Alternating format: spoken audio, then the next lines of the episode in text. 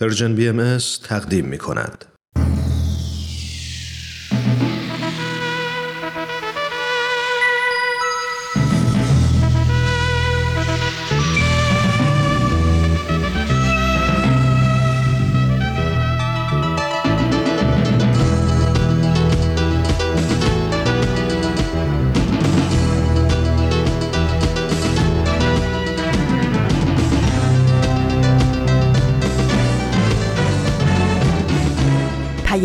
دوست، برنامه‌ای برای تفاهم و پیوند دلها.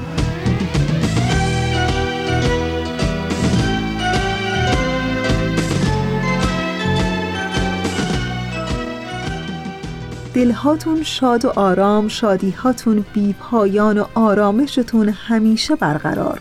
امیدوارم که صبح خیلی روشنی رو شروع کرده باشین و با یه حس خوب زندگی، تلخی‌ها و تاریکی‌های زندگی رو کنار بزنید و با امید به فردایی روشن‌تر این جاده زندگی رو طی کنید. این هفته هم پیام دوست یک شنبه ها مهمان خانه‌های باصفای شماست. من فریال هستم از رسانه پرژن BMS و به همراه دیگر همکارانم در اجرا و پخش پادکست پیام دوست یکشنبه‌های این هفته هم همراه با شما. ای کودک دلفریب زیبا، وی میوه زندگانی من، آینه روشن از رویت، از کودکی و جوانی من، عمر عزیز رفته همراه، در روی تو میکنم تماشا، بینم ز دریچه های چشمت آینده پر سعادتی را. چشمت با ستاره درشت است، چون اختر وقت تو درخشان، بوی نفس معطر تو استراحت جان. بنا به تقویم خورشیدی امروز 17 مرداد ماه از سال 1400 خورشیدی است که مطابق میشه با 8 ماه اوت 2021 میلادی. و اما بخش‌های پیام دوست یکشنبه‌های این هفته شما، در بخش اول قسمت دیگری از برنامه قصه ها رو داریم و در ایستگاه دوم سری میزنیم به برنامه سر آشکار و در انتها شنونده قسمت دیگری از مجموعه برنامه‌ای خواهید بود با عنوان قهرمانان بی‌نقاب که چند هفته ایست شنونده اون هستیم. امیدوارم که از شنیدن این برنامه‌ها لذت ببرید و دوست داشته باشید. آنگه که دو دست کوچک تو چون حلقه فتد به گردن من، گویی بودم جهان در آغوش، لرزد ز محبتت تن من.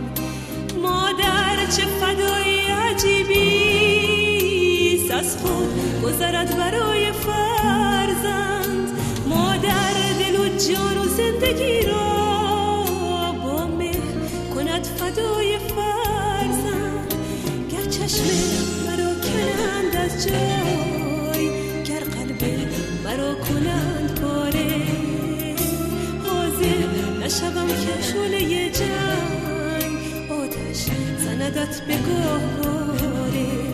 چون من همه مادران گیتی دارن ز جنگ نفرت و ننگ، ای لعنت مادران دنیا بر هر که فرو زد آتش جنگ.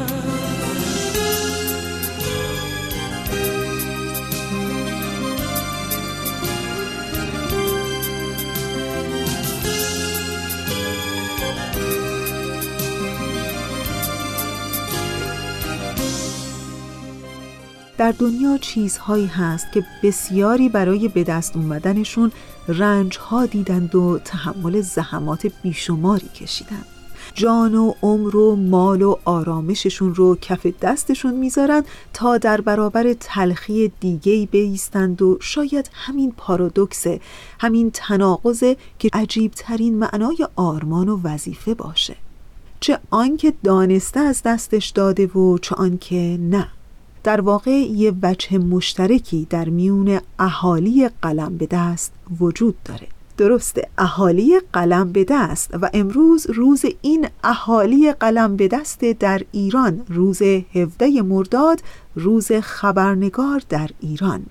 ولی قبل از هر صحبتی درباره این روز خوب ازتون دعوت میکنم که در همین ابتدای برنامه به قسمت دیگری از برنامه قصه ها گوش کنیم و دوباره برگردیم.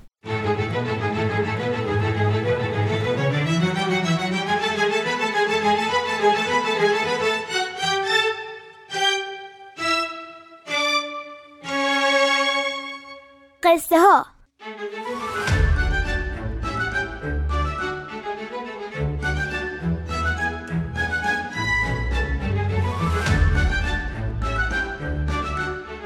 قصه 25، ساخت حمام در عکا.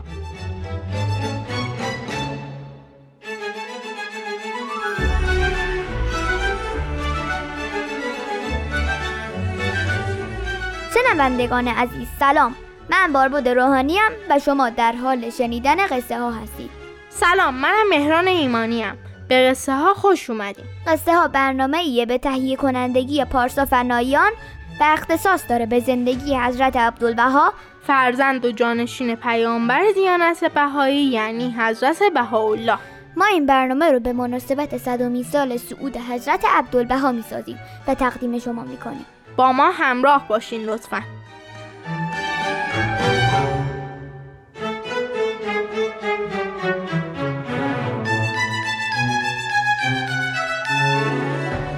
طور که میدونین خانواده حضرت بهاءالله به دستور ناصرالدین شاه از ایران تبعید شدن، اونم زمانی که حضرت عبدالبها کمتر از 10 سال سن داشتن. آخرین جایی که این خانواده بهش تبعید شدن شهر عکا بود که در اون زمان خیلی خیلی شهر کثیفی بود و حتی میگن وقتی پرنده‌ای از بخت بد از آسمان عکا میخواست بگذره، هوای شهر آنقدر آلوده بود که پرنده میمرد. و در یک چنین جایی خب طبیعیه که وسایل بهداشتی آنچنانی هم وجود نداشت مثل حمام، و مردم اونجا از حمام‌های استفاده می‌کردن که خیلی کثیف بود و به جای اینکه باعث تمیزی بشه باعث می‌شد مریض بشن. بهائیان و اطرافیان حضرت عبدالبها همیشه تو این فکر بودن که به هر وسیله‌ای شده حمامی رو برای حضرت عبدالبها بسازن، تا اینکه یکی از بهایان از راه دور به حضور حضرت عبدالبها رسید به اسم استاد آقا بالای معمار قفقازی.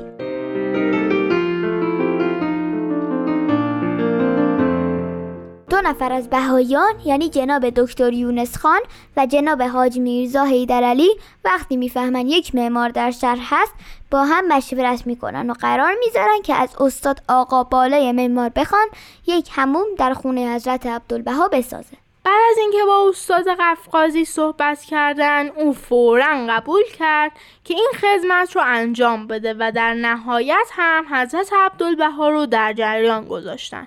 خلاصه معمار فوری مصالح ساخت حموم رو آماده کرد و در زیر پله محل اقامت حضرت عبدالبها مشغول بنایی شد. همچنین اون نامه‌ای به بهائیان بیروت نوشت که یک دستگاه حمام فلزی با لوازمی که نیاز هست رو خریداری کنن و خیلی سریع بفرستن.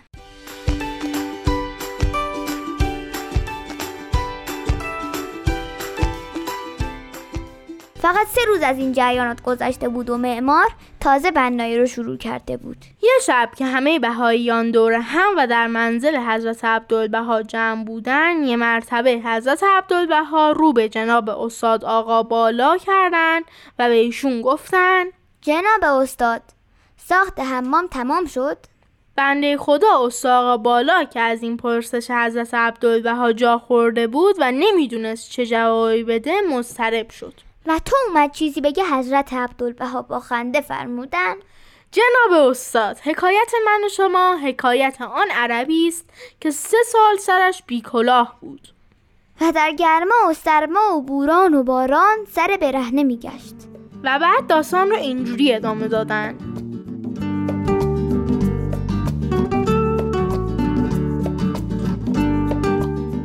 شخص خیری پیدا شد و دلش به حال اون مرد عرب سوخت و خواست براش عمامه‌ای درست کنه. پس شخص خیر با عرب به یه مغازه پارچه فروشی رفت و به مرد پارچه فروش برای عمامه مرد عرب پارچه‌ای سفارش داد. تا پارچه فروش خواست سر توپ پارچه رو باز کنه تا اندازه بزنه و پارچه رو ببره، مرد سر برهنه فوراً یک سر پارچه رو گرفت و دور سرش پیچید، اونم قبل از اینکه پارچه فروش پارچه رو اندازه بزنه و ببره. پارچه فروش گفت صبر کن اندازه کنم و ببرم، چرا اینقدر عجله میکنی؟ و مرد گفت تا کی صبر کنم، سرم میچاد و سرما میخورم.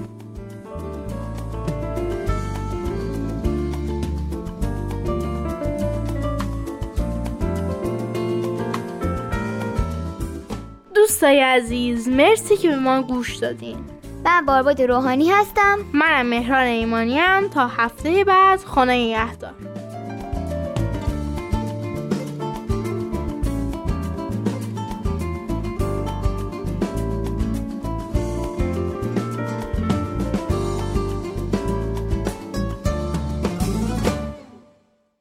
دوستان عزیز من، به پادکست پیام دوست یکشنبه ها گوش میکنین از رسانه پرژن BMS و من فریال هستم و همراه با شما در یکشنبه این هفته که روز خبرنگار در ایران و به بیان دیگه روز اهالی قلمبه است. حتما شما هم خبرنگارانی رو در اطرافتون میشناسین. خبرنگار کسیه که با اتکا به ذوق و استعداد شخصیش مسئولیتی بزرگ رو در اجتماع خودش به عهده میگیره. کسی که وظیفه کسب و تهیه و جمع‌آوری و تنظیم اخبار رو انتقال اونها رو از طریق وسایل ارتباط جمعی به مخاطبین خودش بر عهده داره. و لازم هستش که بگم پیش از اون که فردی حرفه روزنامه‌نگاری و خبرنگاری رو انتخاب بکنه، لازمه که ویژگی‌های این حرفه رو به خوبی بشناسه تا از روی آگاهی به اون روی بیاره. و شاید براتون جالب باشه بگم که در سال 1978 میلادی از طرف سازمان یونسکو که سازمانی آموزشی، علمی و فرهنگی ملل متحد هست، اعلامیه‌ای راجع به نقش رسانه‌های جمعی در تقویت صلح جهانی و تفاهم بین‌المللی به تصویب رسید. و نکته اینجاست که در این اعلامیه لزوم تربیت اخلاقی و اجتماعی روزنامه‌نگاران ارائه شد. در حقیقت در این مجموعه آزادی مبادله اخبار و اطلاعات یک حق اساسی تلقی شده و دستورالعمل‌های اخلاقی برای کلیه کسانی که در این مسیر هستند، یعنی در مسیر جمع‌آوری و کسب و نشر و تفسیر اخبار و اطلاعات. در این اعلامیه ضمن تاکید بر منشور جهانی 1948 سازمان ملل متحد تصریح شده که بر اساس این قوانین خبرنگاران مطبوعات باید نهایت تلاش خودشون رو بکنن تا اخبار و اطلاعاتی که در اختیار عموم میگذارن صحیح، دقیق و معتبر و بدور از نظرات شخصی خودشون باشه. خبرنگاران و سردبیرانی که باید در صحت اخباری که به دست میارن تحقیق و تعمق بکنن و تاکید شده که خبرنگاران نباید حقیقتی رو تعمداً تحریف یا مخدوش بکنن و همچنین نوع مطلبی رو بنا به نظر و صلاح دید خودشون بخوان از نظر مردم پنهان نگه دارن. و از همه اینها مهمتر اصول اخلاقی حرفه روزنامه‌نگاری است که روزنامه‌نگاران و خبرنگاران در هر مرحله و هر مقامی که باشن میبایست به خیر و مصلحت جامعه ایمان کامل داشته باشن، کوشش برای تأمین منافع شخصی و تلاش برای پیش بردن مقاصد خصوصی که مبادا با مصلحت جامعه سازگار نباشه خلاف اصول و آیین اخلاقی روزنامه‌نگاری است. و میخوام بگم که بر اساس قطعنامه‌های سازمان ملل متحد هر نوع سرقت ادبی و انتشار اخبار و عقاید و تألیفات دیگران به خود جرم مطبوعاتی محسوب میشه، چرا که حسن نیت به جامعه اساس و پایه روزنامه‌نگاری و خبرنگاری مطلوبه. و درسته که امروز 17 مرداد روز خبرنگار در ایرانه، ولی میخوام از همین فرصت استفاده کنم و این روز خبرنگار رو به همه روزنامه‌نگاران و خبرنگاران در ایران و البته سراسر جهان که شبانه روز در تلاشند و ممکنه هر لحظه در خطر باشند برای تهیه اخبار و مطالبی از چهار گوشه دنیا، صمیمانه تبریک بگم و آرزو کنم که در حرفه خودشون هرچی بیشتر و بهتر پیشرفت کنند و مردم دنیا رو از اونچه که میگذره در جریان بگذارند، تا شاید بتونیم از اخباری که از این سو و آن سوی مرزها به دست میاریم در جهت خدمت و همکاری و همیاری به همدیگه استفاده کنیم. خب دوستان عزیز ما، بله دیگه نوبتی هم که باشه نوبت برنامه سر آشکار هست. در این لحظه از برنامه ازتون دعوت میکنم به قسمت دیگری از برنامه سر آشکار گوش کنید.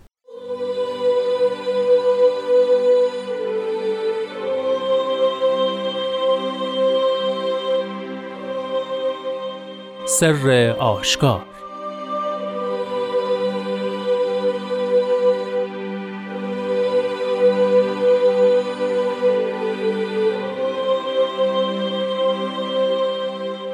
ای ابناء غفلت، به پادشاهی فانی دل مبندید و مسرور مشوید.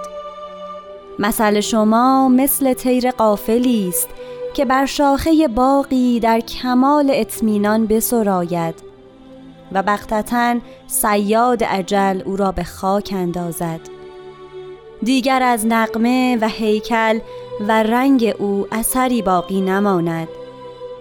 پس پند گیرید ای بندگان هوا.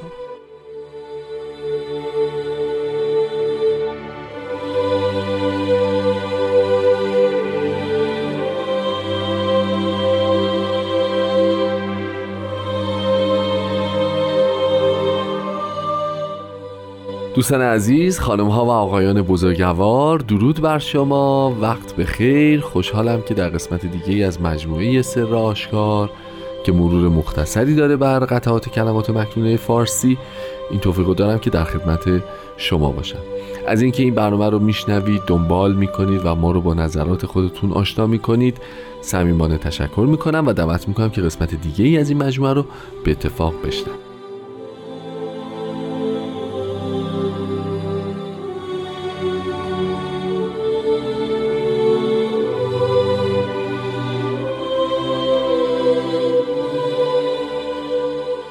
خب برنامه سر آشکار از قدیم گفته، یه ضرب المثل قدیمیه که میگن سر آشکاره و جناب خورسندی. جناب خورسندی واقعا تصور این برنامه بدون شما سر آشکار نبود، خروجیش حالا هر چیزی بود.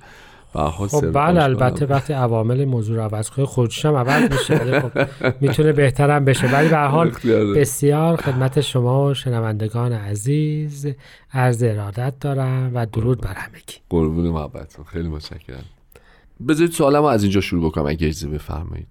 در ابتدا ذکر میکنن که به پادشاهی فانی دل مبندید و مسرور نشوید. ما راجع به این که پادشاهی فانی و آن چیزهایی که به هر حال این دنیایی است و هفته پیش صحبت کردیم، ولی عرضم این هستش که حالا که ما سلطنت رو در واقع کنایه از بهترین شرایط ممکنه برای خودمون، برای انسان در نظر میگیریم، چرا نباید خوشحال بشیم ازش؟ یا چرا نباید بهش دل ببندیم؟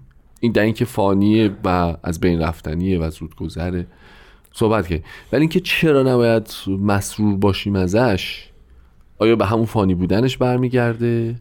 اینکه بهش دل نبندیم آیا به خاطر همین در واقع ناپایدار بودنشه، یا دل بستنه رو بعد جای دیگه ای در واقع استفاده بکنیم ازش، یا هر تحلیل دیگه؟ هر دوتاش البته جواب عبدی. یعنی ملاحظه بفرمایید که راجب ابناء غفلت این قطعه شروع میشه و غفلت یعنی این که افراد متوجه چیزی نیستند. پس این قطعه میخواد که ما را متوجه یه وجوهی بکنه که ظاهرا متوجهش نیستیم. و اون وجه اینجاست که اصولاً مسرور بودن ما به عاملی خارجی چیزی ناپایدار و غیر حقیقیه.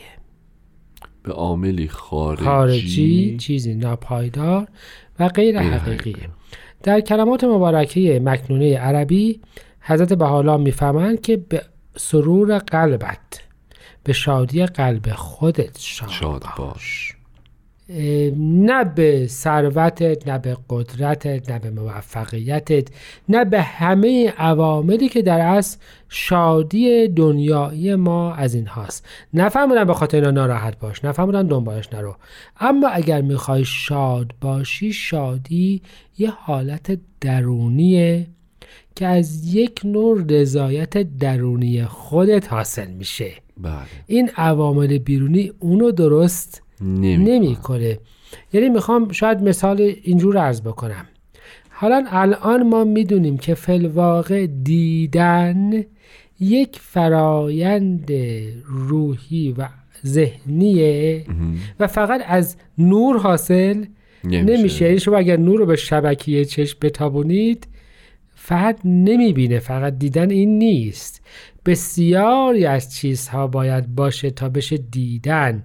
و خیلی از اوقات چشم افراد هم سالم، نورم بهش میتابه، اما نمیبینند. چرا که دیدن جای دیگه است، شادی هم جای دیگه است. درسته. برای همین اینجوری باید نگاهش بکنیم. و دل بستن هم اصولا تمام کلمات مبارک مکنونه بحثش این بود که این دل اصولا مال تو نیست که به چیزی ببندیش. مالکیتش تختیاره. این تو مال چیزی که مالکیتش رو خودت نداری که نمیتونی در رهن یک دیگه بگذاری که این محل جلوه الهی بود، محل همون سرور الهی بود، محل منزل خداوند بود. بله. تو منزل یکی دیگه رو که نمیشه به یکی دیگه ببندی. دل بستن معناش این میشه. حالا یا اینکه دل دادن، ما به دل بستن میگیم دل دادن. بله. یعنی در هر حال تو چیزی که مال خودت نیست رو قرار نیست که حتی در مقابل بزرگترین ثمره‌ای که جهان میتواند بهت عرضه بکند بدهی. همونجور که شاید ما خیلی راحت متوجه میشیم که ما خونه یکی دیگر رو به هیچ قیمتی نمیتونیم بفروشیم. بله. به همین ترتیب کلمات مبارک مکنونه میگوید که تو دلت را به هیچ قیمتی نمیتوانی بدهی. چرا که اون قیمت ها در اصل راجع به چیزی است که مال تو نیست. بله. پس ما از این دوتا مقدمه معمولاً غافلیم و میشیم فرزندان غفلت. این غافلی که نسل به نسل تکثیر میشه، منتقل میشه. بله، و منتقل میشه. برای همین میشیم ابناء غفلت. یعنی یک غفلت نهادینه تکثیر شده چیزی است که الان جامعه ماست. نه فقط برای پادشاهی که به کوچکترین چیزی دل میبندن، به 2 روز معروف شدن نمیدونم در یه جای زندگیشون رو میدن. و حضرت بهاءالله فرموده بودن راجع به مردمان زمان حاضر که اینا بنده اسماعند، بنده شهرتند و کاش به پادشاهی میرسیدند، به ثانیه‌ای همه حیات خودشون رو یا همه شادیشون رو واگذار میکنند. و ما جهانی رو میبینیم که مردمان با داشتن خیلی از چیزها روز به روز افسرده‌تر، مضطرب‌تر و ناراحت‌ترند. و قطعه مبارکه کلمات مکنونه داره راجع به همین صحبت میکنه.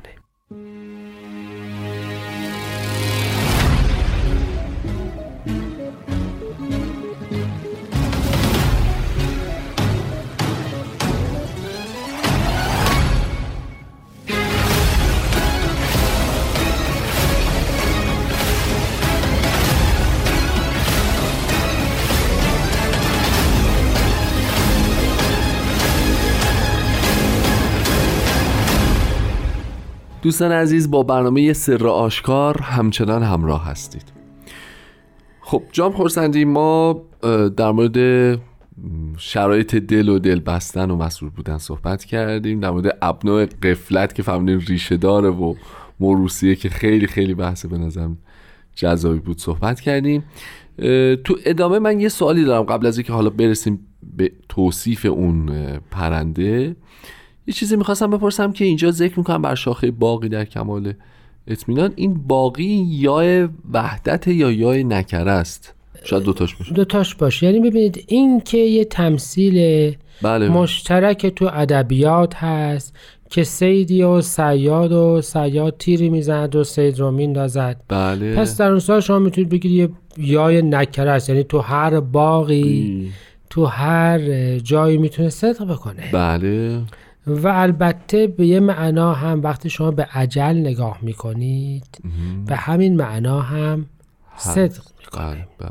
اما از یه جهت دیگه در کتاب مستطاب ایقان حضرت بهاءالله مفهوم باغ رو، مفهوم روزه رو در اصل به کل یک معارف و فرهنگ یک دیانت که منتشر میشه هم اطلاق فرمودند.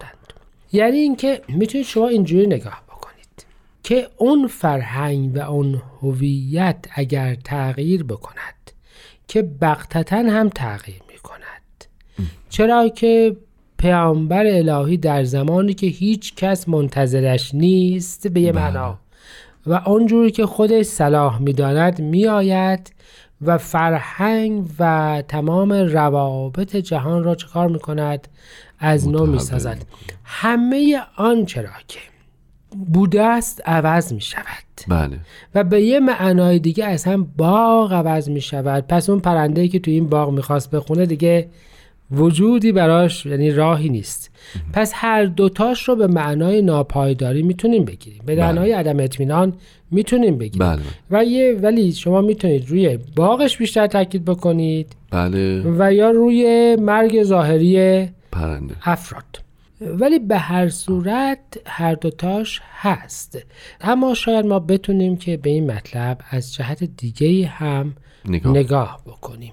یعنی اینکه وقتی که یک فرهنگی عوض میشه همه آن چیزهایی که توش بوده هم به تدریج عوض خواهد شد و از همون لحظه‌ای که ظهور الهی پیدا میشه این مطلب خواهد بود. با توجه به اینکه کلمات مبارکه مکنونه در دوره ظهور جدید و در بحبوحه انتقال بین دیانت بابی و بهایی در اصل بوده، شاید به این معنا هم بتوانیم نگاه بکنیم، خصوصا که هم حضرت مسیح و هم قرآن کریم کل دیانت رو به باغ تشبیه کردند. بله. و در هر انجیل و در قرآن اصولا این فرهنگ هم هست. درسته. من حقیقتش راجع به این قضیه خیلی سوال دارم ولی میترسم که به زمان برنامه نرسیم. اگه اجازه بدین اینجا یه تأکیدی هست در مورد نغمه، هیکل و رنگ که برمیگرده به ماها دیگه، چون ما رو دارن مثال میزنن. بله. یعنی در واقع اون پرنده کنایه از همه افراد انسانی میتونه باشه. بله بله. میخوام ببینم اون نغمه و هیکل و رنگ رو چی تعبیر میفرمایید که اثر موندن و نموندنش حالا مهمه؟ خب بنده چی تعبیر میکنم؟ یکی از هزاران تعبیری هست که ممکن است که باشد. بله. اما اگر یادمون باشه رنگ رو تو قطعه قبل راجع به اسباب زرد و سرخ بود. بله بله بله. و اصولا رنگ ها رو هم تعلقات دنیوی میتونیم در نظر بگیریم و هم مطلق ثروت. بله. یعنی تمام اموال دنیوی. اما هیکل هویت کلیه، یعنی تمام آن چیزی که شما به عنوان هویت در نظر میگیرید. مثلا اگر یه پادشاهی رو در نظر میگیرید، یک پادشاه یک ثروتی دارد، یک خزائنش است و یک هویت اون پادشاهی است و یک یاد اون پادشاهی، اون نغمه در اصل اون یاد اون پادشاهیه. ببینید الان نام پادشاهان بسیاری دیگر نیست. من بعضی اوقات فکر میکنم که اون کتاب معروف احمد کسایی به نام شهریاران گمنام داره یک این عنوان یه تذکر بسیار مهمی به ما میده که حتی نامشان هم باقی نمانده است، هویت سلطنت و ثروتشان که پیشکششان. یعنی به ترتیب دارن سکت میکنن، نغمه و هیکل و رنگ. نغمه پایدارترین است. بله. هیکل کمتر و نه رنگ دست ناپایدارترین چیزهایی که بله. ممکنه معرض فنا قرار بگیرد. یعنی مثلا یک حکومت اول ثروتش رو از دست میدهد، بعد اصلا هویت سیاسی خودش رو از دست میدهد و بعد اصلا از خاطره ها محو میشود. حضرت بهاءالله دارن یاد میارن که وقتی پادشاهی ها اصلا یادشان هم باقی نمانده است و فی‌الواقع ما اصلا چند نفر رو چند تا پادشاهی رو در تاریخ بشر میتونیم اصلا اسمش رو به یاد بیاریم، دیگه بقیهش رو قیاس بگیرید و خودتون رو مشغول این بازی ها نکنید و از عالم باقی دور نشوید. پس باشد که پند بگیریم. بله درست. واقعا پند بگیریم، مایی که بنده آرزوهای خودمون هست. خیلی عالی. خب متشکرم از لطفتون، خسته نباشید. وقتی تقریبا برای برنامه امروز باقی نمونده، به اتفاق اگه اجازه بفرمایید از شنوندگان خوبمون خداحافظی میکنیم. بدرود و خدا نگهدار دوستان عزیز.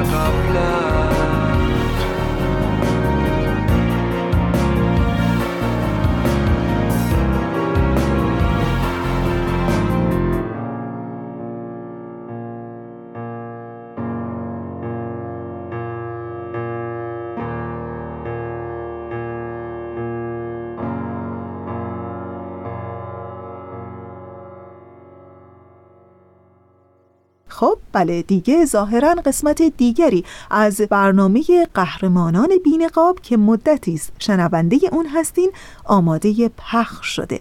ازتون دعوت میکنم به قسمت دیگری از این برنامه گوش کنید. قهرمانان بر ترس‌هایشان غلبه میکنند. قهرمانان به فراتر از خود مینگرند. قهرمانان دنیا را نجات میدهند. گاه با قدرت‌های جادویی و گاه بدون جادو، بدون شنل، بدون نقاب. قهرمانان بی‌نقاب.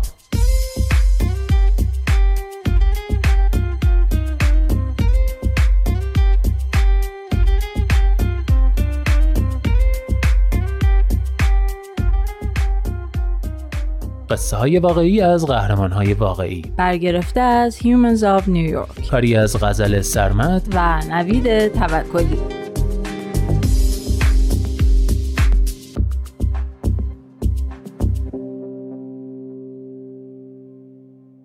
قهرمان 24م بهترین پرستار از پاکستان.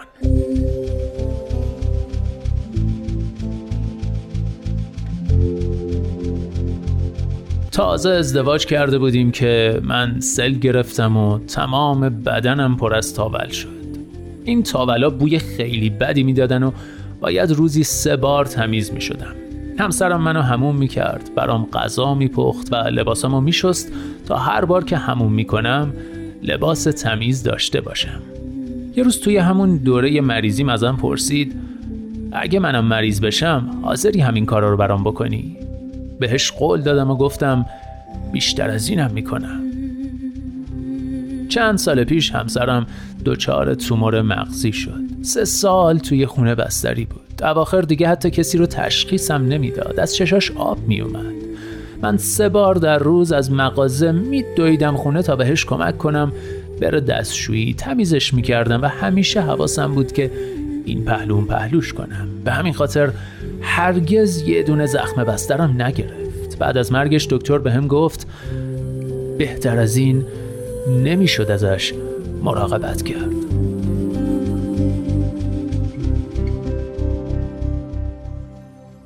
قهرمان 26م، عاشقی از ایران، نمک آبرود. همسرم سرطان ریه داره. تا الانم کلی وزن کم کرده. چون هوای تمیز براش خوبه، خونمون رو عوض کردیم و رفتیم شمال و یه خونه نزدیک دریا گرفتیم. همین چند شب پیش خطر از بیخ گوشمون رد شد. من توی اتاق دیگه میخوابم که صدای خور و پفم همسرمو اذیت نکنه. نصف شب از خواب بیدار شدم و سایه‌ش رو روی دیوار دیدم. احساس کردم یه چیزی شده. دویدم رفتم پیشش و دیدم نمیتونه نفس بکشه. مجبور شدم یه آمپول بزنم وسط سینه‌ش. اگه بیدار نشده بودم از دست رفته بود. 3 سال پیش دکترها گفتن فقط 6 ماه دیگه زنده میمونه، ولی خدا تا الان 3 سال به همون فرصت داده. ما با هم قدم میزنیم، تخت نرد بازی میکنیم و عکسای نوه‌هامون رو تماشا میکنیم. من از لحظه با هم بودنمون لذت میبرم و سعی میکنم قدر هر لحظه رو بدونم.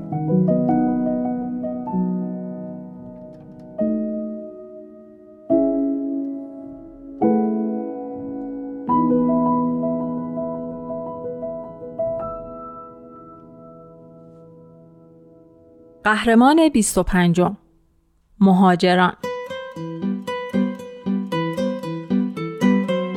قبل از اینکه من به دنیا بیام بارها تصمیم گرفته بودن برگردن کشورشون. حتی یه بار گودبای پارتی هم گرفته بودن، ولی هر بار لحظه آخر نظرشون عوض شده بود، چون میخواستن برای بچهشون زندگی بهتری فراهم کنن. زندگی تو آمریکا براشون خیلی سخت بود.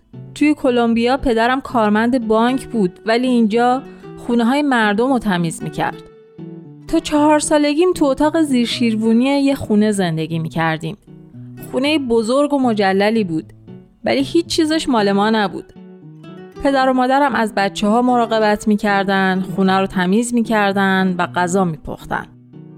بالاخره مامان یه کار حسابداری پیدا کرد و بابا باید پیش من میموند. مطمئنم بابا ترجیح میداد بره سر کار، چون فرهنگ آمریکای لاتین پدرسالارانه است و موندن مرد توی خونه رو نمیپسنده. با این حال بابا با علاقه از من مراقبت میکرد و همه ی وقت و انرژیش رو صرف من میکرد. ما با هم میرفتیم کتابخونه یا کلی پیاده روی یا دوچرخه سواری میکردیم. بابا مخصوصاً عاشق موسیقی بود. یکی از چیزایی که هر دومون دوست داشتیم یه آلبوم آهنگای کودکانه از تیش هینوجوسا بود. تیش یه خواننده مشهور تگزاسی مکزیکیه. بابا این آلبوم رو از روی یه سیدی که از کتابخونه امانت گرفته بود کپی کرده بود و ما همه آهنگاشو حفظ کرده بودیم. این آهنگا ترکیبی از انگلیسی و اسپانیایی بودن. بابا خیلی دوستشون داشت. علالخصوص که دوست داشت من اسپانیایی هم یاد بگیرم. رویامون این بود که یه روز اجرای زنده‌شو ببینیم، ولی برای مسافرت پول نداشتیم و تیش هم هیچ وقت نزدیک شهر ما کنسرت نداشت.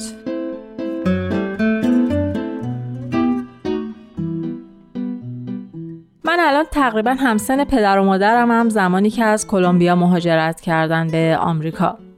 ولی به جای نظافت خونه ها دارم فوق لیسانس میخونم. من همیشه فداکاریشون رو تحسین میکردم. ولی حالا بیشتر از هر وقت دیگه ای میتونم حس کنم که چقدر بهشون سخت گذشته.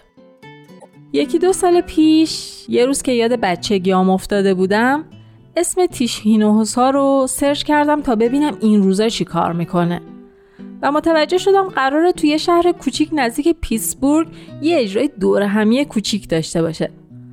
بنابراین به عنوان هدیه روز پدر برای خودمون بلیت گرفتم و همراه یه نامه گذاشتمشون توی پاکت. اما چون میخواستم سورپرایزش کنم، پاکت رو پیش خودم نگه داشتم تا جلوی سالن کنسرت بهش بدم. تو نامه نوشتم که سلام بابا. موسیقی یکی از مهمترین چیزهایی است که به من یاد دادی. موزیک‌هایی از سراسر دنیا، علل خصوص موسیقی اسپانیایی، آهنگ‌های اسپانیایی و انگلیسی.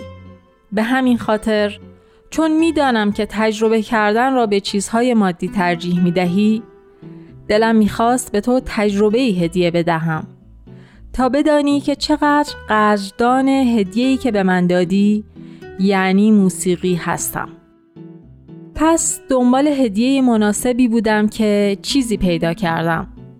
چیزی که اگر اشتباه نکنم سال هاست آن را می‌خواستی. امروز به عنوان هدیه روز پدر و برای تشکر از اینکه چنین پدر محشری بودی، قرار است به کنسرت تیش هینوجوسا برویم. امیدوارم این سورپرایز را دوست داشته باشی. این هدیه‌ای است کوچک برای تشکر از تمام هدایایی که به من دادی. عشق به کتاب، به موسیقی، به مسافرت، به دسر، به فرهنگ‌های مختلف و خیلی چیزهای دیگر. ممنونم بابا. خیلی دوستت دارم. لارا ایزابل.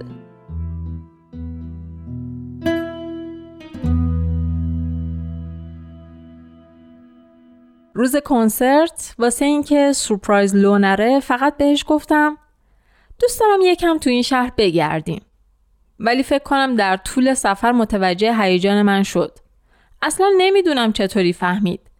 بیشتر از 10 سال بود که اسمی ازش نبرده بودیم. ولی هنوز نیم ساعتی مونده بود به مقصد برسیم که پدرم رو کرد به من و با یه لبخند پهن گفت تیش؟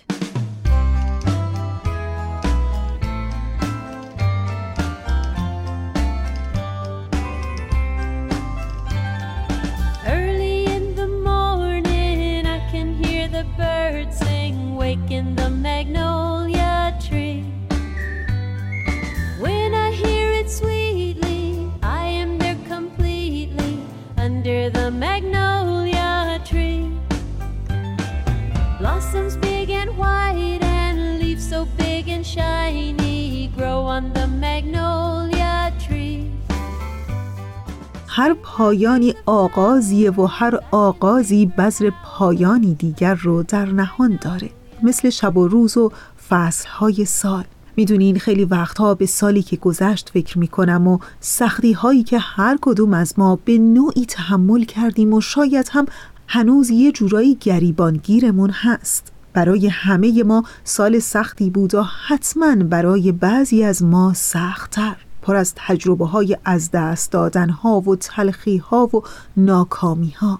ولی باید بگم که حقیقتاً سال عجیبی بود به لحاظ تغییراتی که در روند زندگی هر کدوم از ما ایجاد کرد و در نهایت با همه سختی‌ها و مشکلاتی که در سال گذشته از سر گذروندیم، این باور عمیقاً در من شکل گرفت که انگار این هوش و ذکاوت و درایت ما چیزی نیست جز همین قدرت سازگاری با این تغییرات پیشبینی ناپذیر زندگی.